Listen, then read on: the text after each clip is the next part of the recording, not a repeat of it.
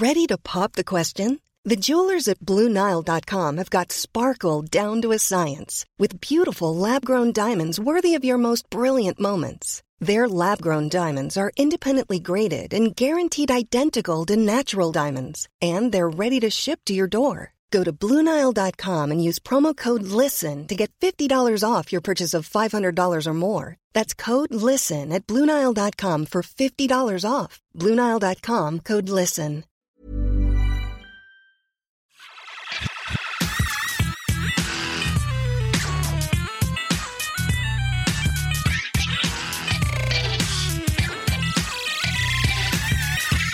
Hello, everyone, and Happy New Year. And also, welcome, Scott Johnson. How's it going?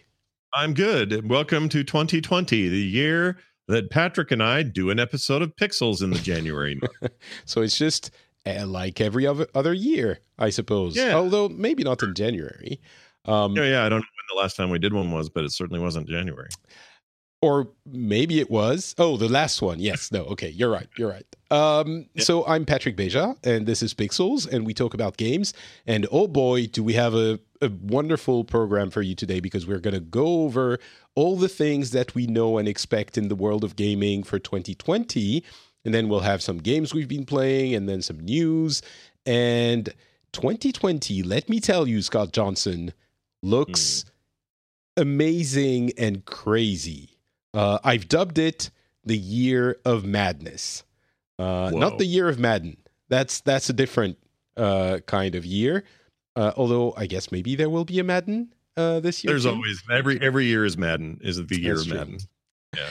Which does not d- speaks to me probably even less than Pokemon. So that's how little I care about the year of madness. Uh, the uh, Madden, Madden. I used I used to care ba- back when they had competition. I liked football games because there was a chance that one year another brand would be a better game, and so I could kind of go back and forth and play the best one. And EA was more motivated to innovate, and now they kind of just they're the only ones. So it's I, I Mm. hate that. So I don't play it anymore. Also, I feel Madden is popular in America and nowhere else, but uh, that's an entirely different conversation. Um, there, that year, this year is packed. I mean, packed, uh, especially the first half. The second half is kind of like there's the uh, black hole of June that Yep. nothing has gotten out of. We'll uh, talk about that. But first, we're going to go month by month, if that works for you Sure. and uh, we'll we'll see what we think about each of those. So strap in, get ready for the ride. Maybe not a lifetime, but maybe of your day. Maybe that's going to be the Yeah, ride of your day. Yeah, of January on this day, this will be the best ride you had. And I would like to just real quick here shock you real quick by saying Okay. uh, my current game obsession addiction uh, is Modern Warfare, and I don't know why. I don't know you what's know, happened. You're you're not the only person who said that. Uh, Call of Duty has really captured a lot of people back. I guess. Yeah. I think they they got back to what the player. Well, they they got back to their their roots. Um, the, it's the tightest, cleanest, most polished, Mm. beautiful it's ever been, and uh, the campaign is is back. So you get that again. The multiplayer has never been better. I've just I'm completely swept in. I I'm loving it. Right. Well, we'll know. talk about that in the second part of the show when we talk about the games we've been playing. But first, but first, January 2020. Uh, here are the releases that are uh, that I noted. There are maybe others uh, that are that are important to you. If they're not mentioned, I apologize. But uh, those are probably on most people's lists. So let's get started. January 9th, which is today, uh, Monster Hunter Iceborne comes to PC. It's already been out on PS4, so that's maybe less of a huge release. Uh, Yakuza Like a Dragon comes out in Japan on the 16th and worldwide later this year. That's notable because Yakuza has been kind of those one of those um, under the radar niche following devoted fan base uh, series for a while and uh, increasingly so and this one is a whole new setting, a new start. So it might be one of those things that uh, catches fire, uh, uh, that transforms the, the series into something much more popular than it's been until now. And then on the 28th, we have Warcraft 3 Reforged, which missed its window of uh, 2019. And so it's coming out just a few weeks late in uh, on the 28th. So this is January. Scott, what are you looking forward to, if anything? Funny enough, out of all the three you've mentioned, the Yakuza game is the most interesting to me. Now, the fact that yeah. it's coming in Japan first and we don't have the localized US version, I, I, can wait for that. But I've gained an appreciation for those games um, in on Steam. Uh, they keep releasing really good versions of those games. Uh, great localization. Uh, they took the original game and remastered it, which was a great way for people to sort of get in and see what this is all about. Um, I guess this new one features turn-based combat, which is a little bit weird for the series. It's known for its uh, its real-time combat, so I'm, I'm a little on the fence on that. But uh, I find those Yakuza games super super fascinating and and fun to play and weird as crap and very um all the kind of the Japanese the uh, sensibilities that I love the most in video games all seem to be sort of present in the Yakuza series. So I'm actually of all those, I'm more excited about that. People would have guessed, oh, probably Warcraft three. He hasn't yeah. played that in a long time. Warcraft, and I honestly I'm having a hard time getting that motivated about Warcraft because a I played it to death back in the day, and b uh I'm I I just am not in an RTS space right now. I just can't get myself to care about it. Yeah, so, I'm sure um, a lot of people will will look forward to Warcraft 3, uh, but you're right. Yakuza is such a weird, different thing.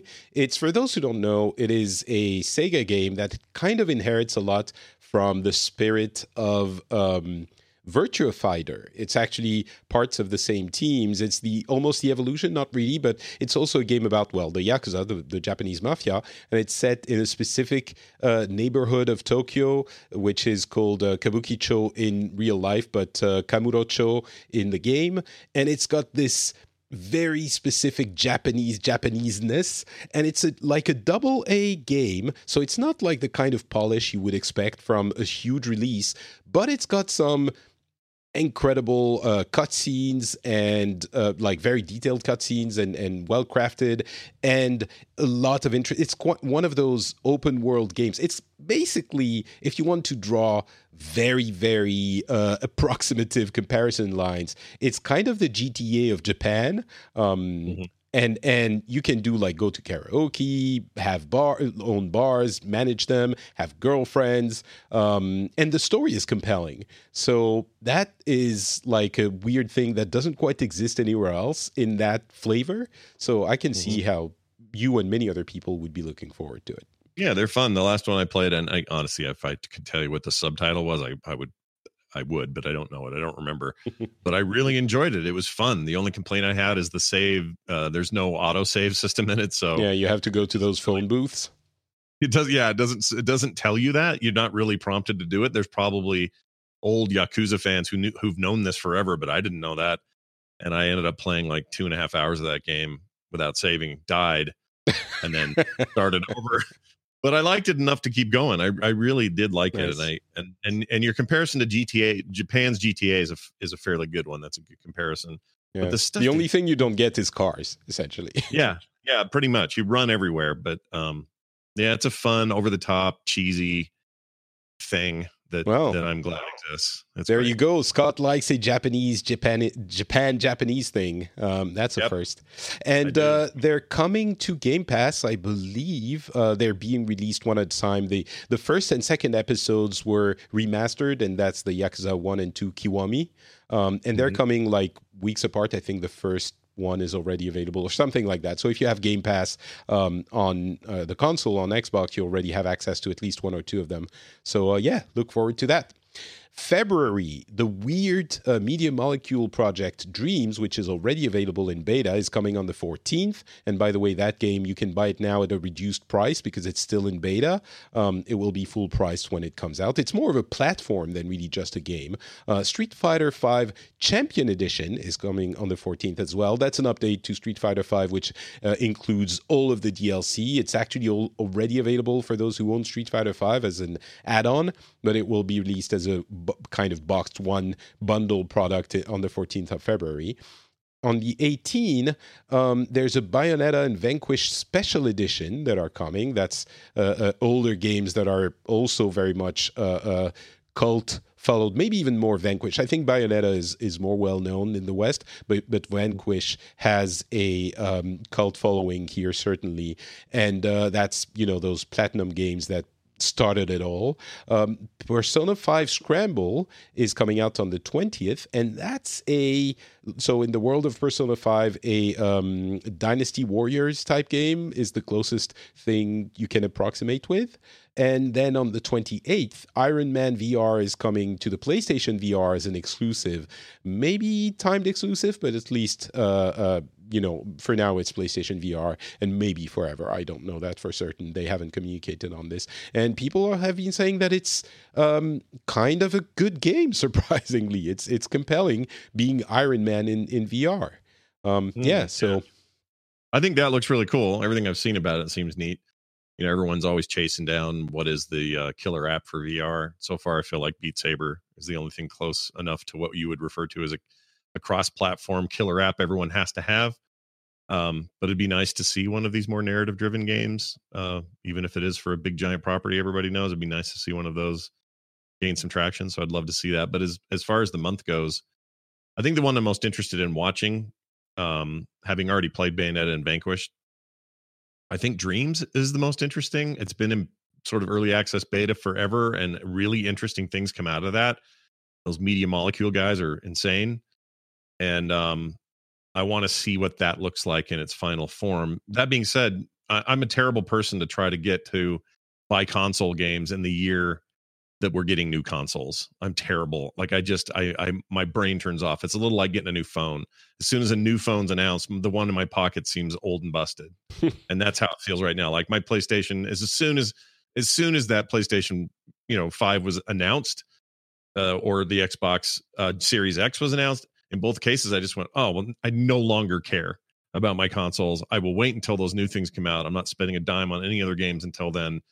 I don't know why I do that. It's a weird thing. Oh, it's I understandable. I think the uh, backwards compatibility of the next consoles makes that uh, purchasing decision a little bit easier in this uh, generation, or the next one at least. And um, there are a lot of compelling games we're going to get to, which I think might get you to rethink that policy. Um, but mm. Dreams certainly is a weird one. For those who don't know, Dreams is kind of a um, more of a tool than a game. There will be a game experience in it, but um, anyone can create basically anything, mostly games, but experiences. And the things that people have created in that early access beta because the game is available. Uh, it was available to a select number of creators before. It's become available to a wider public now uh, for a few months, and, and people create incredible things. Mostly, it seems what's been getting uh, uh headlines is recreating something that approximates something that exists or in, in a franchise that people like but I'm very curious to see what people will make with it. I think I'm going to get it just to have it at that reduced price and, and see what happens once it's out, especially since there will be a single player, like a campaign type thing. Um, mm-hmm. but it, it is certainly one of those intriguing projects that uh, people in the know keep an eye on. I don't know how mainstream is going to get, though. And Iron Man VR, I, I also agree. I'm looking forward to. Um, I don't think it's going to be anything like a killer app. It's it's going to be something that people who already own um, the PlayStation VR are going to be interested in, especially if they like Marvel, like I do. But um, still, you know, the same issues of PlayStation VR apply. You have to plug it back in, probably charge the controllers, all of that crap. So yes. we'll see how that goes. Sure. March. I'd like to see that on the Quest, by the way. I the what? oh, yeah, on the Quest. That would be awesome. For sure. That would be great. So March is the really crazy year. Like um, May isn't bad either, but uh, well, I, I, April, like now we're entering the three months of craziness. Uh, on the 3rd, Final Fantasy VII Remake. On the 11th, Ori and the Will of the Wisps. On the 13th, Nioh 2. On the 20th, Doom Eternal, Animal Crossing New Horizons, Vampire the Masquerade Bloodlines 2 on the 31st, Persona 5 the Royal, or Royal, um, which is coming out worldwide. It's already available in, the, in Japan. And sometime in March, Half Life uh, Alyx, which, mm. uh, again, we were talking about VR. You wanted the killer app. There you go. Yeah, I'm uh, most excited about two of these games. Uh, maybe three. Doom Eternal is on my list for sure, but I kind of know what I'm going to get there. But Ori and the uh, Will of the Wisps is a highly anticipated title for me. Uh, again, that will not be on a console. I'll play that on my PC and will be part of Game Pass. It's already there for preload, so I'm very excited about that. Um, same goes for oh, there's something else that month that's coming there. But anyway, the other one I'm this is not going to be a shock to you. Animal Crossing New Horizons. That's all I care. it is the game of March. It is 100% the one I want to play the most. My Switch Lite is ready. It's got a big open hole ready for it to land and install itself. Let's go. I'm ready. That's, you know, I was mentioning Pokemon, joking that it's not a game for me. Um, I think Animal Crossing, New Horizons, well, Animal Crossing in general is a thing I, I just don't get. Uh, yeah. But uh, I mean, lots of people love it, and that's great. It's just I don't. I, I it's not for me. But I know you, you're a big fan, so that's cool. I don't know why it's so for me. It just is, and always has been, and I've always been intrigued by it. I, I can't get enough of it. I try to find games like it in the meantime. Like I spend all year going, oh, what's something like this? Because they're not doing another one for a while. And then when they finally do one, I just soak it in. My kids all love it. So we all sort of like swap stuff in the game and visit each other's towns and all that. And it's yeah. just I can't get enough of it. I love it, love it. So and everything I've seen from it so far looks like a, this one's a real step up from previous iterations. It looks super strong and yeah. That's all I care about in March, honestly. I, I, wish I care. I mean, I care about all these things, but that is my number one. Weirdly, you're certainly not the only person waiting to be ripped off by that crook Tom Hook, Nook, Tom Nook, uh, the mayor, who will, yeah. Uh, oh, yeah uh, he's he's taking all my money. That's what he does. Final Fantasy VII remake. I'm I'm surprisingly uh, waiting for it. And I, it's one of my anticipated things. Not the most, but I thought I would not really care about it because I never care about, well, I rarely care about old things being made new.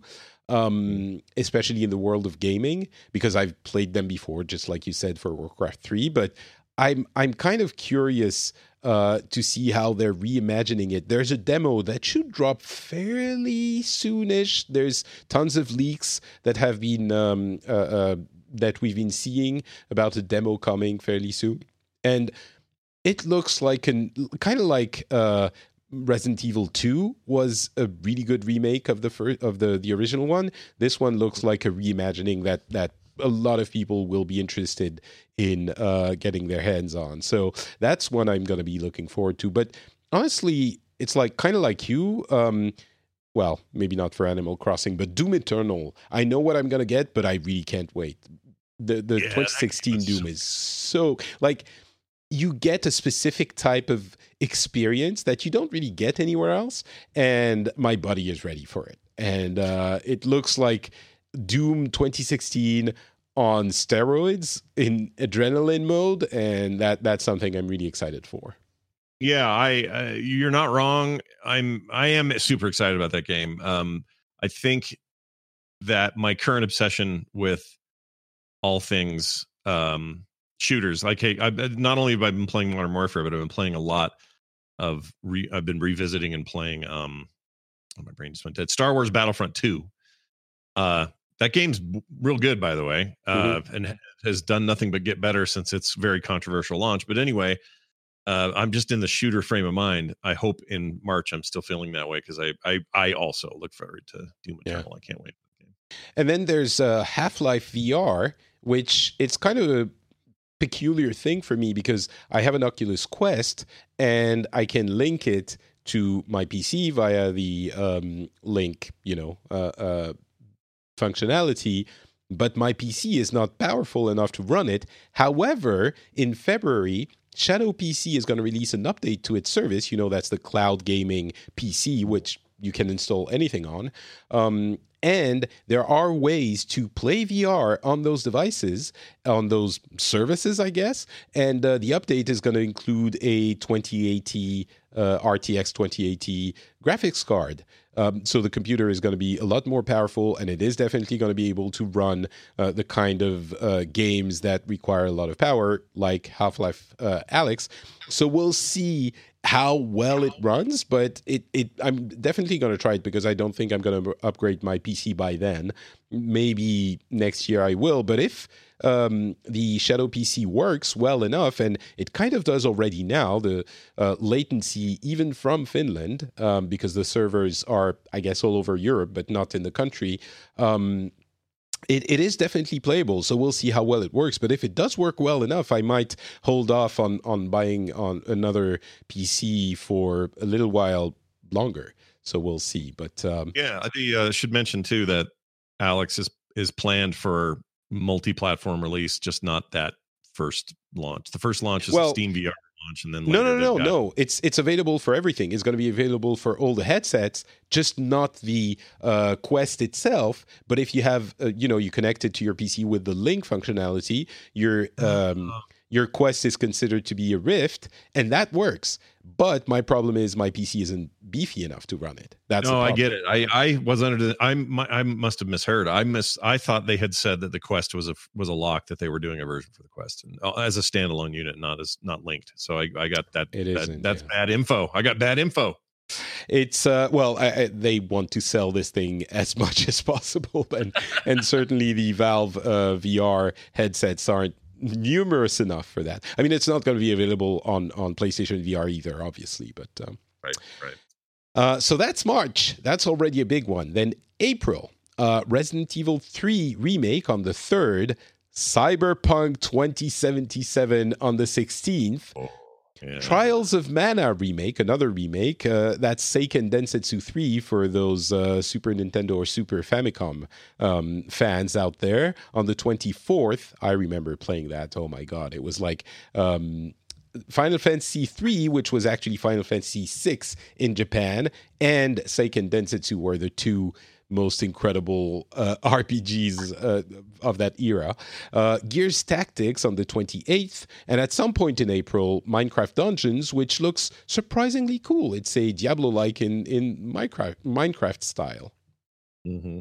Yeah, it it looks cool. Um, it from what I can tell, like I don't care about regular Minecraft at all at this point. I'm sort of done with that.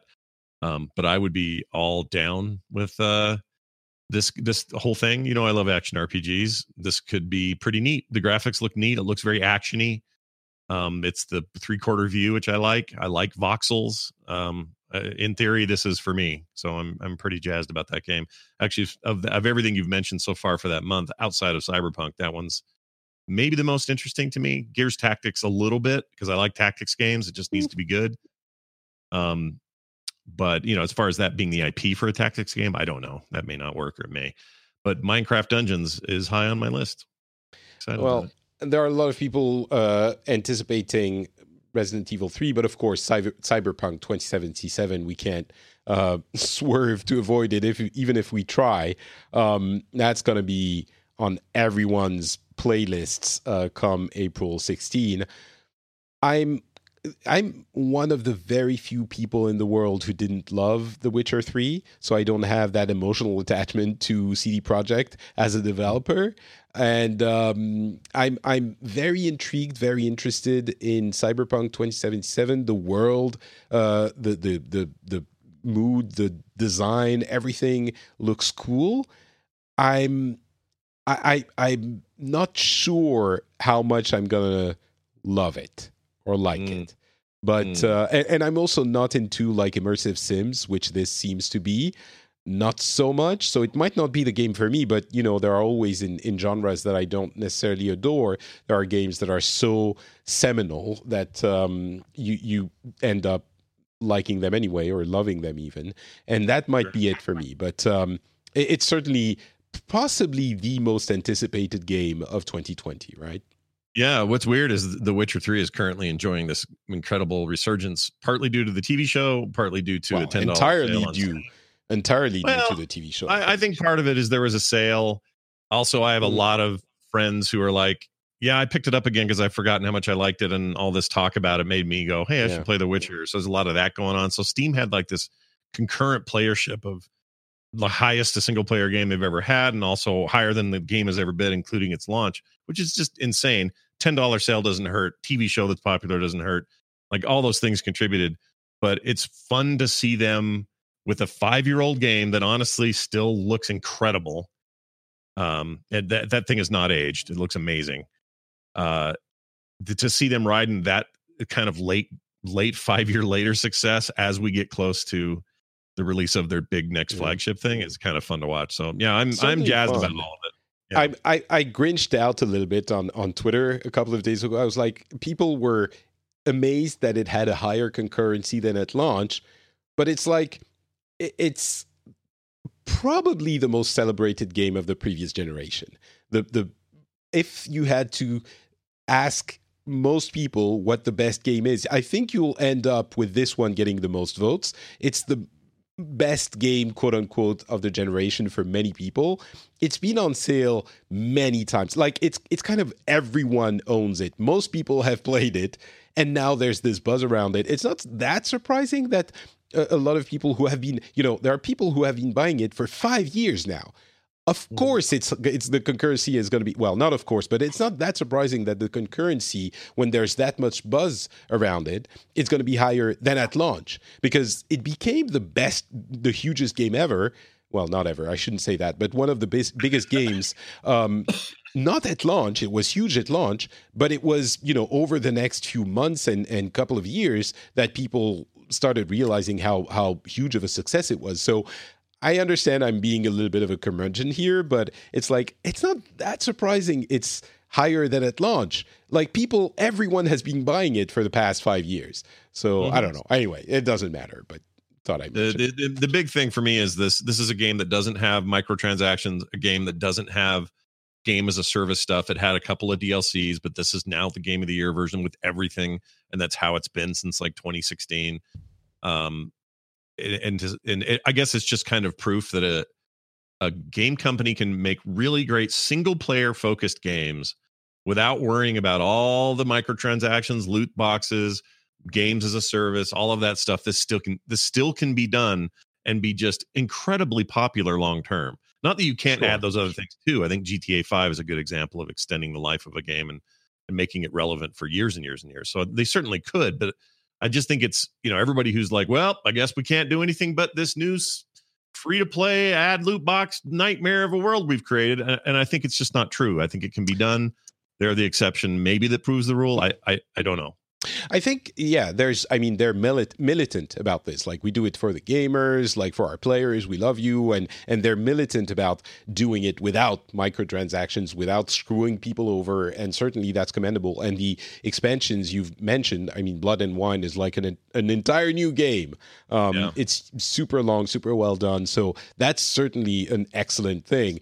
I, I do want again not to grinch out. I do want to mention that they get a lot of money from the Polish government, and they pay their their um, employees Polish rates, which are lower than in most countries, uh, and they work people to the bones, which other people do as well. But crunch at CD Projekt is n- n- uh, uh, notably terrible. So Yeah. I that's you know that doesn't take away anything of their achievement and the quality of the game and, and their respect for gamers, but it's also important to mention that I think when you uh, uh, talk about all of those great things, which Yeah. yeah, It's a fair Anyway. point. Yeah. At what cost do they do they have this status? And- it's yeah, it's it's just a different setting. But anyway, Cyberpunk 2077 is probably going to be huge, uh, already contender for the game of next year and a strong one. Uh, even though we haven't really seen a lot of it. Um, we've seen a few demos, a few trailer reels, and also, uh, I mean, John Wick is in it, so that's Yeah. in itself a win. What else can you ask for than John Wick? Right? Um, May.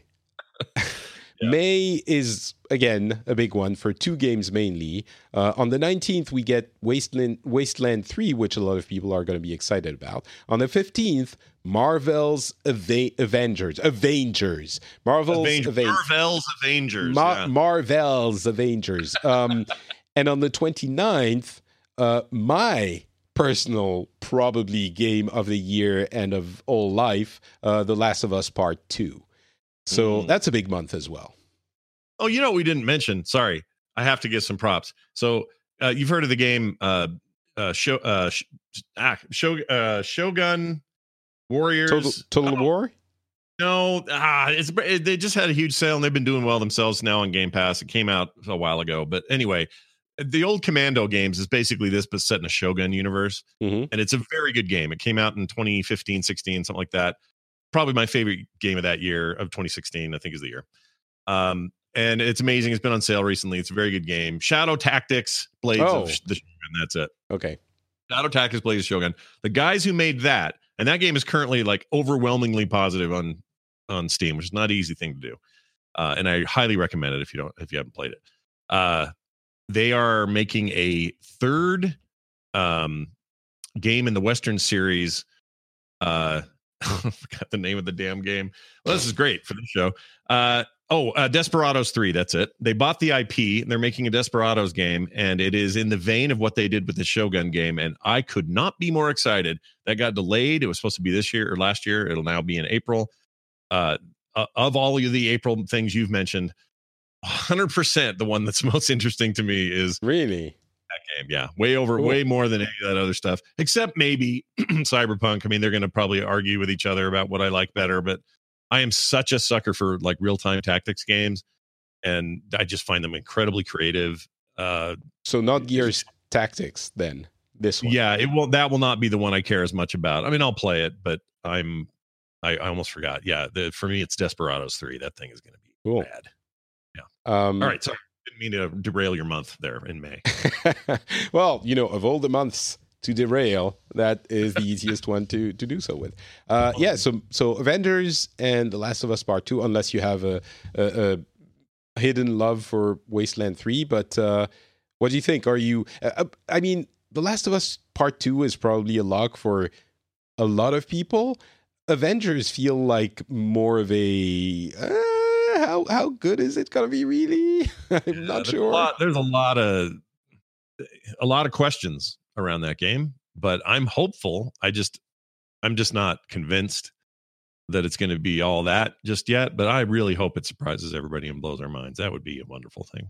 I think, you know, I don't think it's going to blow anyone's mind. I think that chip probably has sailed.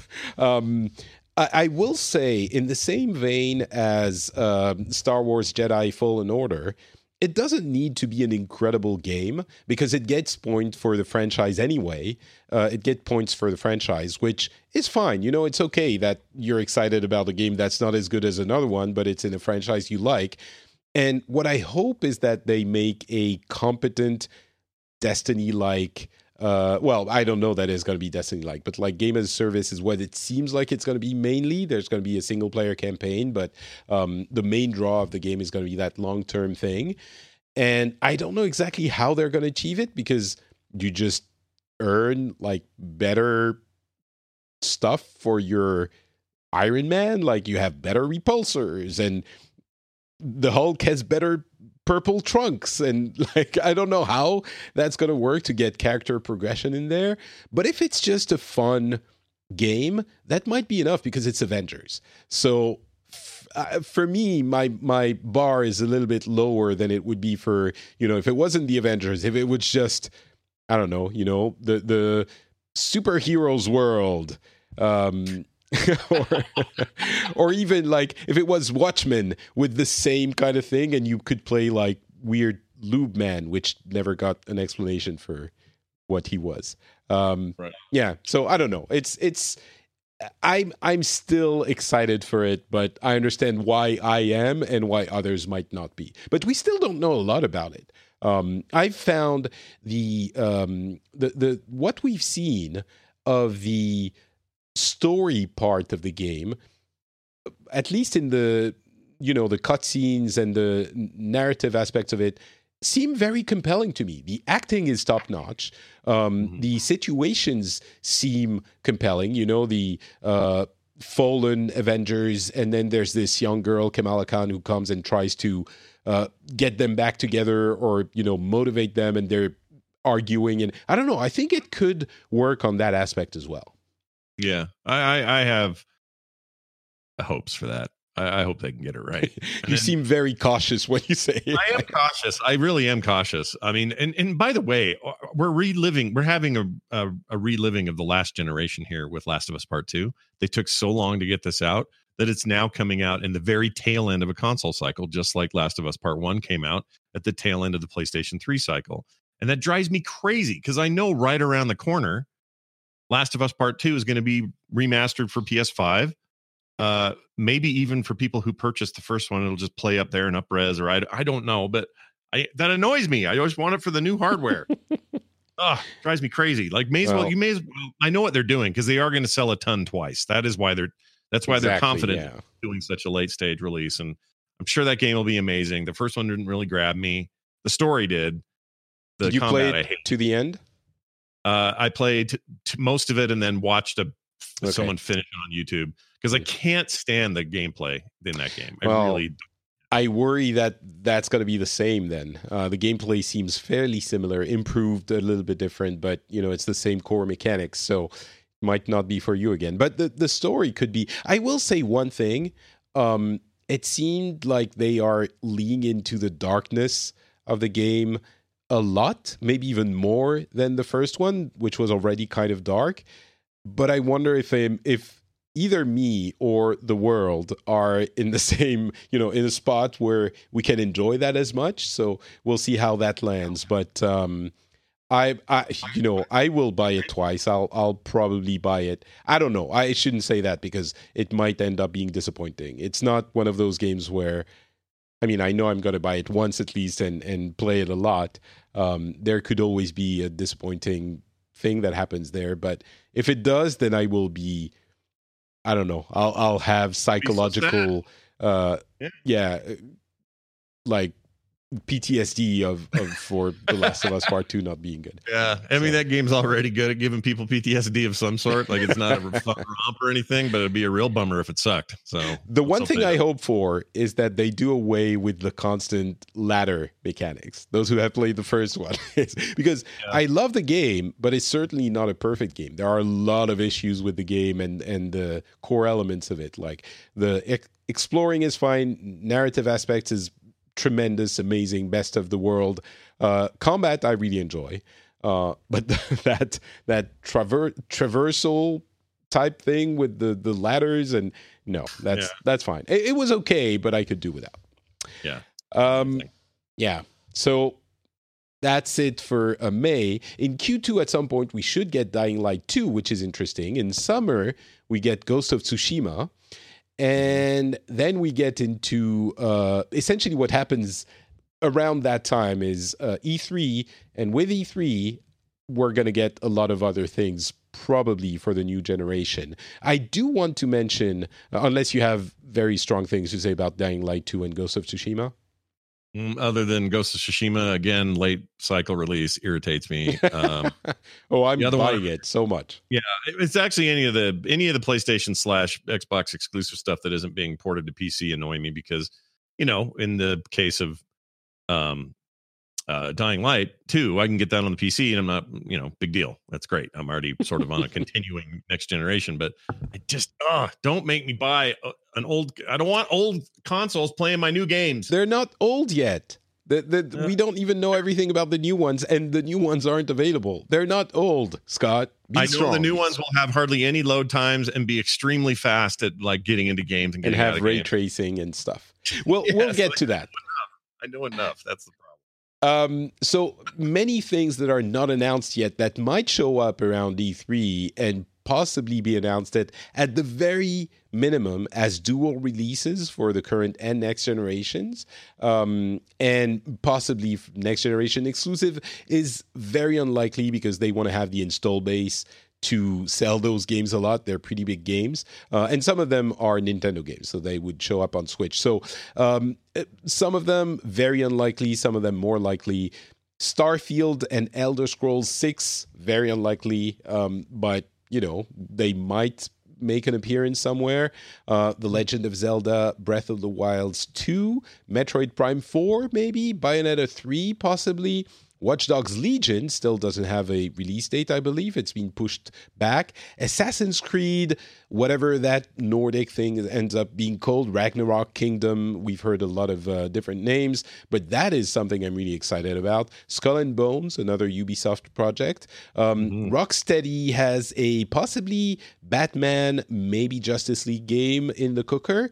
Um, Beyond Good and Evil 2 has gone silent for a while. I don't think it's anywhere ready to ship, but we might hear more. Spelunky, Spelunky 2, a lot of people are, are waiting for. Hollow Knight Silksong. Elden Ring has people jumping up and down. We have Flight Simul- Simulator that is going to be coming probably on the next generation. A new Call of Duty. Uh, so all of those things. And of course, Senua's Saga, Senua's. Uh, um, uh, Hellblade 2, uh, Halo Infinite, which we don't know anything about either besides the title and a couple of mi- minor details.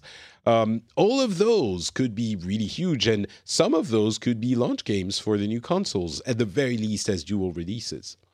Yeah, totally possible. Um, I think you're absolutely right on the on the Bethesda stuff. There's no way we get those this year. There's just I just can't see it. We might I think see something. They don't have a lot of big things coming anymore, right? Yeah, so, I mean, after after Doom Eternal, that's it for them for the yeah. year. If they don't show something else, you're right. Um, it's entirely possible. Like the year that they released uh, Fallout 4, that caught me off guard because we knew there was a new Fallout coming, but when they announced it at E3, they said, and it's coming out this fall. I went, what? Oh, holy crap! So it's entirely possible that an Elder Scrolls Six or maybe Starfield could could happen. But the way they were talking about it on stage this year, was like yeah well it was last year they were talking about it. they, they yeah, didn't mention them. And and they have mentioned that starfield should be coming out first after elder scrolls 6 and we haven't seen uh, i'm sorry i mean before elder scrolls 6 and we've seen nothing of starfield. Like it, really just a logo. That's it. So it would be very surprising if it came out before 2021 at the earliest but um, but tons of things. I mean, we're 97% sure we're going to see a new Assassin's Creed. And given the success of Odyssey, which has gotten into many, many players' hearts, including mine, um, that is something that I'm very much looking forward to. And there's a bunch of other games there, but we don't know anything about them. So we're not going to spend too much time uh, with those. Sure. Halo Infinite, I'm curious about. It could be, yeah, again, too. game as a service type of thing. And yeah. Yeah, I have interest in that, um, especially given the the potential for the PC base of it. Um, you're old PC now. You're you're. I really am. I've gone so hard. This is what happens though. Every generation, I get to this stage, and I am just mm. so hard PC and so annoyed with last generation consoles, or sorry, current generation until these new ones come out. Um, that I do this every time, and it's a me thing, and I totally admit it. But I, I, for whatever reason, just um, have a feeling that Halo Infinite will have greater success given its cross-platform uh, stuff going on. And by the way, one of the reasons I think that the new Call of Duty is doing so well is that as well. And it tells you you're playing with a PlayStation guy, you're playing with Xbox people, you're playing with PC people. You can see who you're playing with and against at any given time and what controller they're using, what if they're using keyboard and mouse or not. Um, I we are finally getting to a place where that stuff is no longer a barrier. Yeah. And I think that Microsoft, if if anyone will benefit the most from all of this, it'll probably be them. So yeah, I think Call of Duty is is getting that success because it's a really good version of Call of Duty. But uh, it's really good. But, yeah. yeah. All right, so. A, a, few tidbits from CES and other things uh, on all of the platforms. Um, Sony has sold uh, 14 million PS4s this year. That was that's a lot um, for this generation. Um, the PS5 logo has been revealed, and people are making fun of it because it's essentially the PS4 logo with a five instead of a four. I think, you know, there's something to be said about the consistency. And I guarantee you that if Microsoft could have named the Xbox, the current Xbox, you know, the Xbox with a number, they would have. The problem was when they released the 360, it was the second one, and they would have called it the Xbox 2 if it hadn't been uh, uh, coming out the, at the same time as the PlayStation 3 and you never want to have a something with a lower number than your competitor and i'm almost certain that's why they didn't go that route and why now we have this weird like oh it's the Xbox brand and like if they could have done the same they would have I think Anyway, I it- think so too. It's a it's a thing. I, I bet in retrospect they look back at it and go, "Oh, what Yeah. are we thinking?" Uh, there, there might be a new Switch model coming in 2020. We've been saying that for a couple of years, so maybe 2020 will be that year. Uh, even though Nintendo is saying not at all. Uh, there was a fun concept PC slash Switch game from Alienware at CES. Um, that's essentially a PC they crammed into a tiny tablet with controllers that are similar to the switches that attach to the side it it we have so few details about this it's it's it's basically a tablet pc that's tiny and with controllers. That's the whole concept. It works but you know we don't have any idea about the power the the uh, battery life or anything like that. So i'm not too excited about it. I think the concept is cool but i don't know that the execution will be all that uh, uh, compelling if it ever actually comes out. Um, Google has bought another studio to work on games, and oh boy, just as a wrap up of the launch of uh, Stadia, they have continuously uh, ex- ex- uh, um, exceeded my expectations for how much they would botch that launch. It was incredible. like games are more expensive, and like the, the core is still I still uh, say that the core is very healthy and, and very compelling, but everything around it is completely crappy. Uh, we'll see what happens when it goes actually like free to access.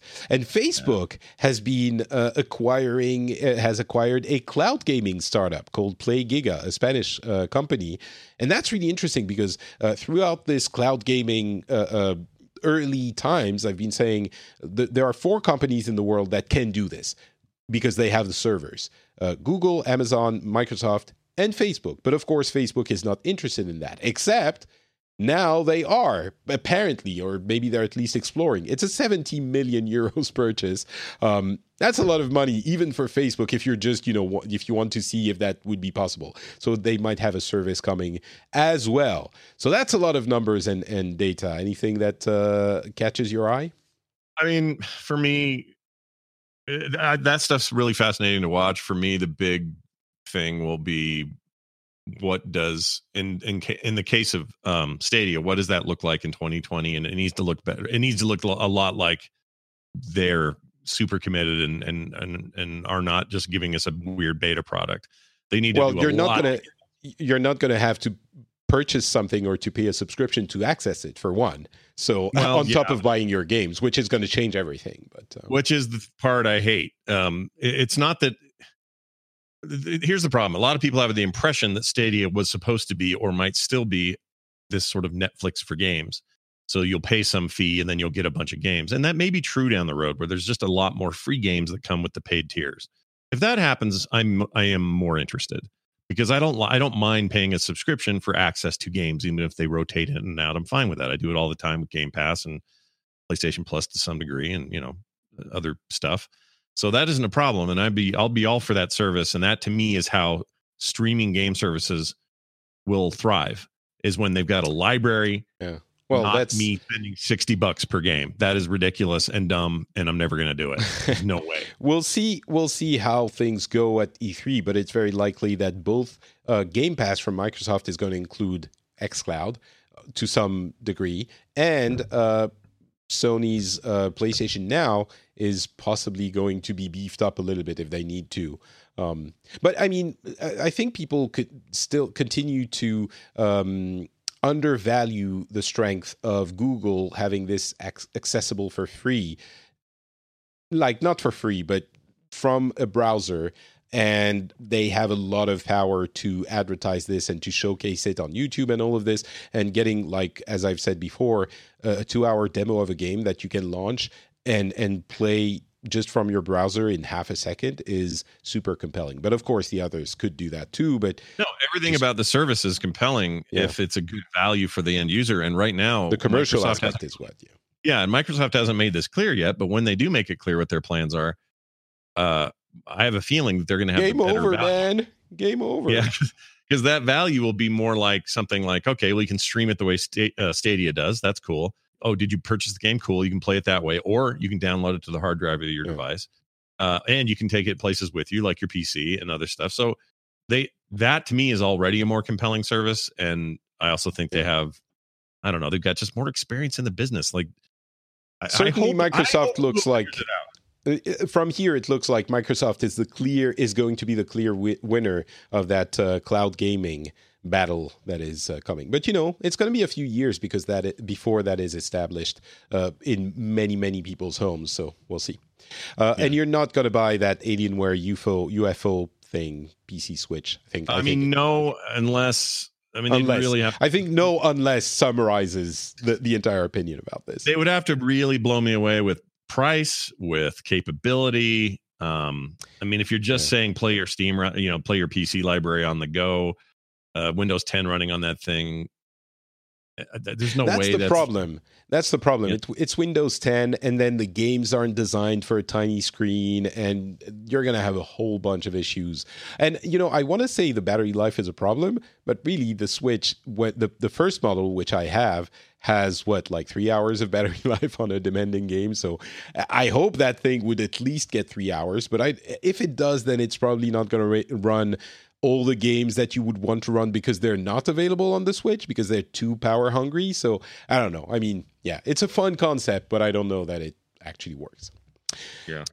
All right. Well, that's it for uh, looking to 2020. I do want to talk about a bunch of games I've been playing um, over the break.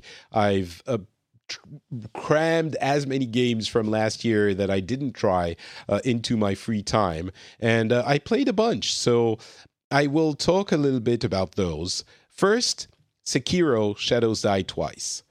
Mm. Um, from software, one of those Dark Souls type. Th- I mean, everyone knows Sekiro. I played uh, all of those. I played maybe about ten hours. Um, Sekiro is not a game for me. I beat, uh, I beat Lady Butterfly, which is one of the toughest bosses in the game, according to every what everyone's been saying. Um, I beat like I think three bosses total. You know, I understand it's I, it's just not fun for me, and it's great that it's fun for a lot of people. I don't quite understand why it's not fun for me, but when I finally beat her, I I banged my head against the boss fight for hours, as everyone does. But when I beat her, I didn't feel like that elation of having achieved something. I felt like I was, you know, I I, I was like fuck you, fuck your mother, fuck your father, fuck all of your family and everyone you know. I hate you and I never want to talk to you again or see you. Like that's that's the feeling I had. Like it wasn't like even like, yeah, I got you. It was awesome. It, and I think I thought about it a lot. And sorry for cursing if you're listening with children. I apologize. But that that's, you know, sometimes cursing is appropriate and that is the moment that it felt appropriate for me. And I think it's children because, gather around the radio. Patrick's about to talk about. I apologize. Games. Sorry, um, but I, I, think most uh, because I have played difficult games and enjoyed them before. You know, I was thinking back, and a game like Celeste is really difficult, but I wanted to get through it, and I was really glad when I did. Um, the Valkyries in God of War are, are, exactly the kind of fight that you get in in those uh, From Software games. And I, I beat all of the Valkyries, and I liked it, even though it was hard. Um, there was another game I can't remember that was also very difficult, and and that oh the Mario the last levels of all Mario games, um, oh. specifically the uh, Odyssey one is super hard and it's exactly the same thing initially you're banging your head against the, the the level and you die like in two seconds if you don't pay attention. And I, when I finished that level, I was like, yes, and I wanted to do it. And I spent hours and hours. And I think the reason why, I don't know that it completely makes sense, but that the, that's the reason that makes the most sense to me is that in all of those games, you you learn skills that you then use in those encounters or fights or and there's a progression there in sekiro the way i felt was that there were some of those skills but also the bosses had specific patterns patterns that you had to learn that um, were entirely different from everything you had done until then and mm-hmm. you, it's like you have a game that you learn, and then you kind of have another mini game of learning those bosses specifically. That if you don't know, you're going to die in two seconds. So it's like re- what you've learned can be useful, but also you have to learn something entirely different with each new boss and and that feels like a, a, cheap way of doing i understand it's not cheap and i, I understand that the comparison doesn't exactly fit but i think that's the closest to the way i felt about you know to why i feel that way about this game so mm. I don't know. That's that's my report on Sekiro. I might play a little bit more, but and, and, it's fine that it's not for me. You know, different people, different games. I just so many people enjoy those games so much, and I've often had experiences where I I tried more on a game that I actually didn't like at all at first and got something out of it, something amazing. Uh, that was the case for I guess Celeste I did like from the beginning, but there are a few, including my game of the year last year, Outer Wilds, uh, which I oh, hated yeah. for the first two or three hours. Hated it. And now yeah. it's yeah, so that's why I keep I still, trying with I still From Software. That game. I wish I liked that game. I oh, still can't. I'm not there yet, and I know the world. Every, everybody, you included, is telling me just to keep it keep at it and i and i may but i mean just like just like me with sekiro maybe it's just not for you but um, yeah might be yeah. I mean, that's why I want to play a Star Wars game, which I still haven't played because it sounds like Sekiro without the hard. So I'm in. Yeah, yeah, it's a lot easier, a lot easier. Um, yeah. But there are there are some aspects of it which are are fun. So yeah, Sekiro. Um, I could spend a lot more time talking about it, but that's that's my feeling about it. Uh, I also played Children of Morta, which is a, oh, a, I love that game. It Very is good. great. Uh, I thought you hated games where you have to redo the thing. Oh, it's the timers that you don't like. Okay. No, I hate timers, but I love uh, roguelikes, roguelikes where I got to yeah. start over and and but I get the little bit of something cool comes back with me. I love that. One of my favorite genres. I, I will say I, I heard a lot about it. I think it's a great game. I didn't realize how Diablo it was. It's it's really a Diablo roguelite. Um, and it's got a lot of other things going for it, but the, the Diablo aspect of it is great. I'm really enjoying that. Um, yeah. And the game itself is is really good. Great mechanics, compelling. You have uh, game elements that make you switch between the different characters, which are really cool. Um, and uh, there are two things I would say that are a little bit of a knock against it. First, I think I'm over um, uh, uh, retro pixel games pixel art mm-hmm. you know i think it peaked with dead cells and now i'm kind of okay i can i, I could live without more pixel art anymore. Um, yeah. and then the first three levels which you spend a lot of time in are essentially color variations of the same thing. It's three caves and it's the same thing over and over again with basically the same type of enemies. So that's a bit frustrating. But beyond that the game is incredible and it's only 20 bucks or so on switch. I would highly recommend it yeah, I uh, can't say enough about it. I love the story bits. I love the narration is really good. The VO is really good.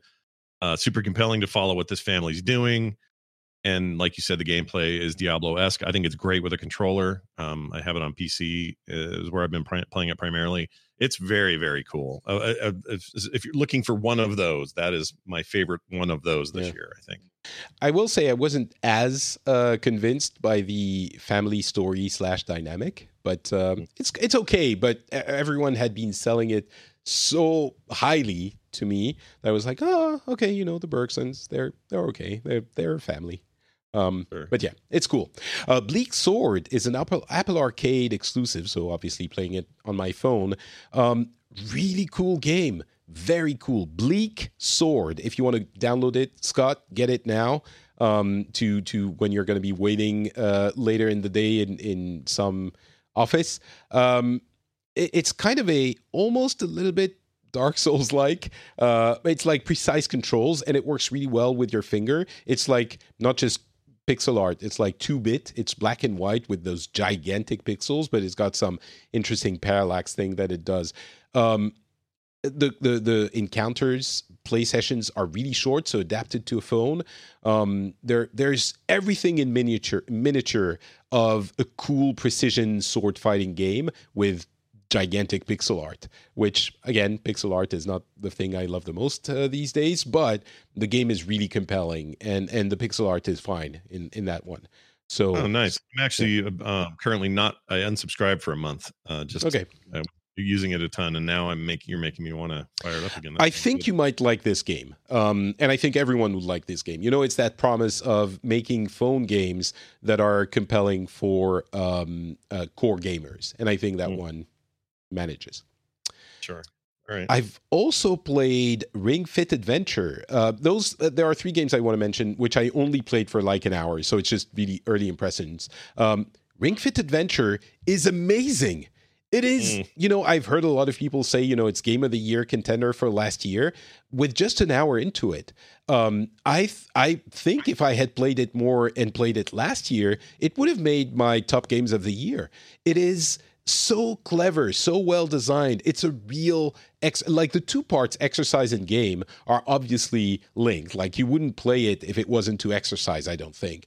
But Right. as a way to exercise and as a game in that context, it's really great. Like it's uh, mind and something only Nintendo could do. Like a lot of companies and and uh, people have been trying to make exercise games, and none have succeeded. Really, this one actually manages. It is an incredible uh, uh, feat that they've managed to do that. I I love it, and I'm going to play more. Um, yeah, I heard amazing things about that, and I'm I'm they they kind of were so low key about it. Like I feel like they didn't make a Mm. giant deal about the release of that thing, but it's a very cool concept.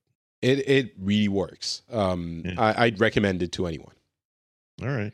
Uh, I also tried a Plague Tale, and I only went through the, like the first early introduction level. And a Plague Tale, oh my god, it's so beautiful, such a pretty game. It's like I w- I'm gonna play it more, but uh, not a lot to say about it. But the mood and everything, like everything people have been talking, saying about it, uh, I guess uh, the people are right. Uh, it seems like an amazing game. Um, and I also want to mention Wolcen, which is a Diablo like that's been in development forever in early access. I supported them on Kickstarter. It's a French company. Um, uh, so is, you know, a Plague Tale. But um, supported them on Kickstarter, I think, three years ago. The game was called differently by, back then. Um, it was like Luma, Solsa, something ah.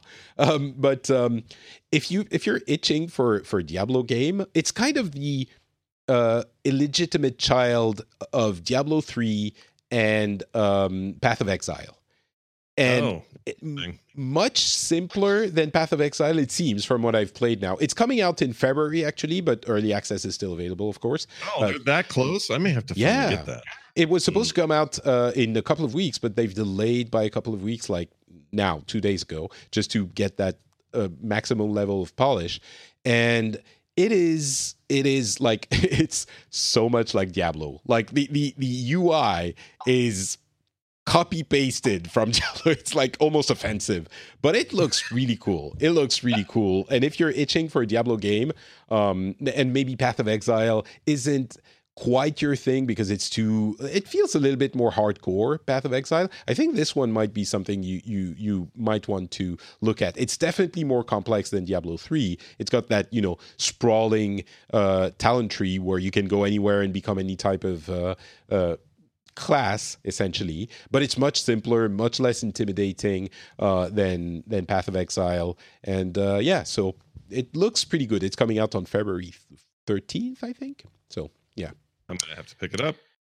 and I did want to mention, by the way, about Children of Morta. The uh, studio that is that developed it is an Iranian studio called Dead Mage, and they've been um, uh, like summoned to the court in Iran in Iran because they they have uh, gone against Sharia law in a number of ways. Because the game is feel like feels extremely Western, like it's completely, uh, uh, I, I'm going to say normal for lack of a better word, but you know, there's no hint of it being a, a, a, a game developed by an Iranian. The, the things they're saying about it is essentially uh, they don't show uh, hijabs and stuff like that, you know, that kind of thing.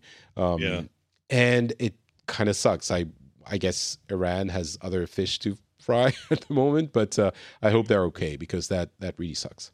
Yeah, that bums me out to even hear that. Yeesh. All right, uh, last uh, stretch. A couple of uh, you you you wanted to talk about Call of Duty, but I guess we did say. Oh, we kind of did. Yeah, It- it's just amazing. I can't say enough about it. And I and I um I would also just alone. tell PC players, PC players should not feel afraid to try controller uh, games as well. It turns out that game is incredibly optimized for a controller. Obviously, it's done so well on consoles. Um, you can actually compete really well, and also uh, you hot PC people who think you're amazing with mouse and keyboard. there will be people controllers online that will work you, and you'll have to be humbled and think about your priorities in life. So, uh, well, that's because play. they have aim assist. That's why. That's right. Uh, they have a little bit of aim assist. It's not too much though. It's uh, and it's off by default, but uh, it's not as nearly as much as what people think. It's mm. it's a very mm. good game. The matching's so much better than it used to be. Uh, oh, you really want to play that between between that and Battlefront 2, I'm just having shooter time. It's really good. I I played the campaign and and you know liked it okay, but uh, you make me want to play it again. Too many games. We have too many yeah. games.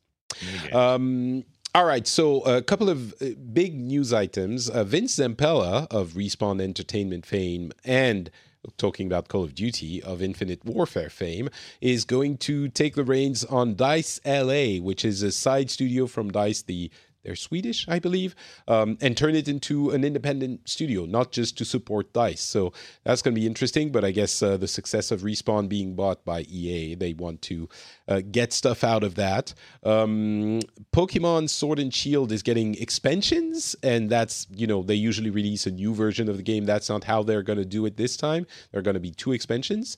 Uh, Bayonetta uh, uh, sorry, Platinum Games, which develops Bayonetta among other things, is getting a, a, huge amount of money from Tencent. So they're going to be able to do a lot of additional things, which they already did a lot, but I guess they're going to be able to do even more.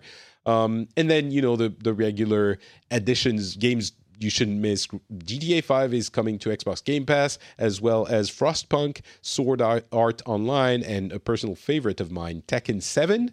Uh, probably the best fighting game right now. Tekken 7, you can try it uh, for free if you have Xbox Game Pass. Oh, that, stu- that story mode is so stupid, though. I, I agree of course with you. it is. It's, it's the best fighting game on the market 100% like i love playing tekken but man that story mode is bad dude. It is so listen uh, the story mode is dumb could be the definition of, of tekken.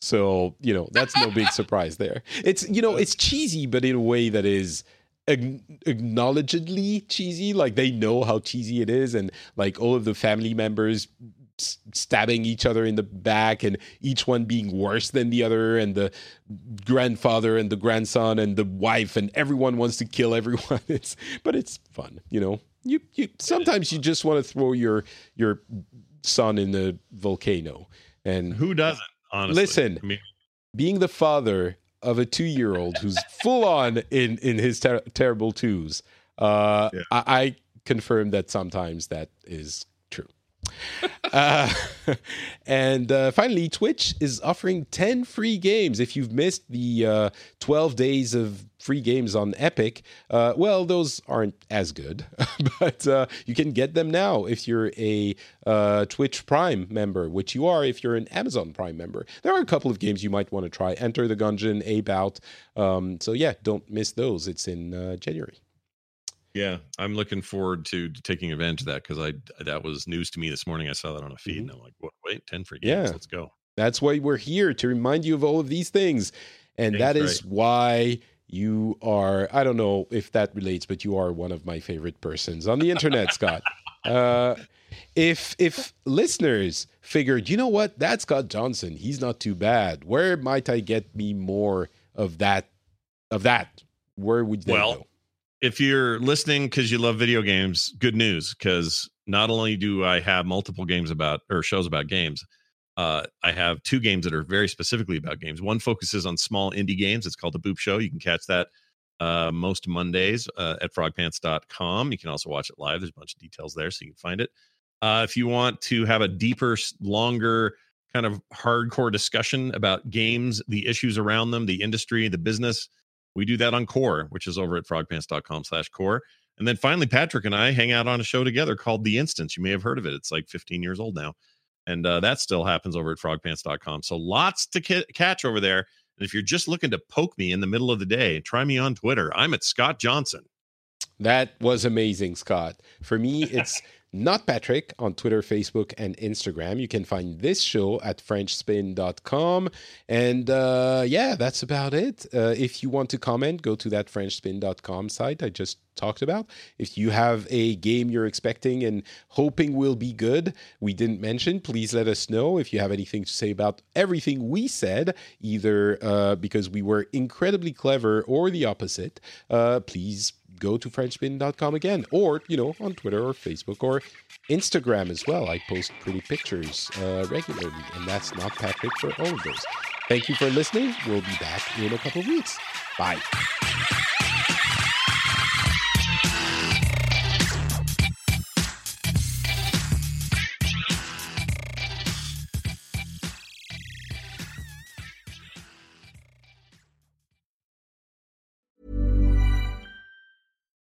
Botox Cosmetic, onabotulinumtoxinA, FDA approved for over 20 years. So, talk to your specialist to see if Botox Cosmetic is right for you. For full prescribing information, including boxed warning, visit BotoxCosmetic.com or call 877-351-0300. Remember to ask for Botox Cosmetic by name. To see for yourself and learn more, visit BotoxCosmetic.com. That's BotoxCosmetic.com.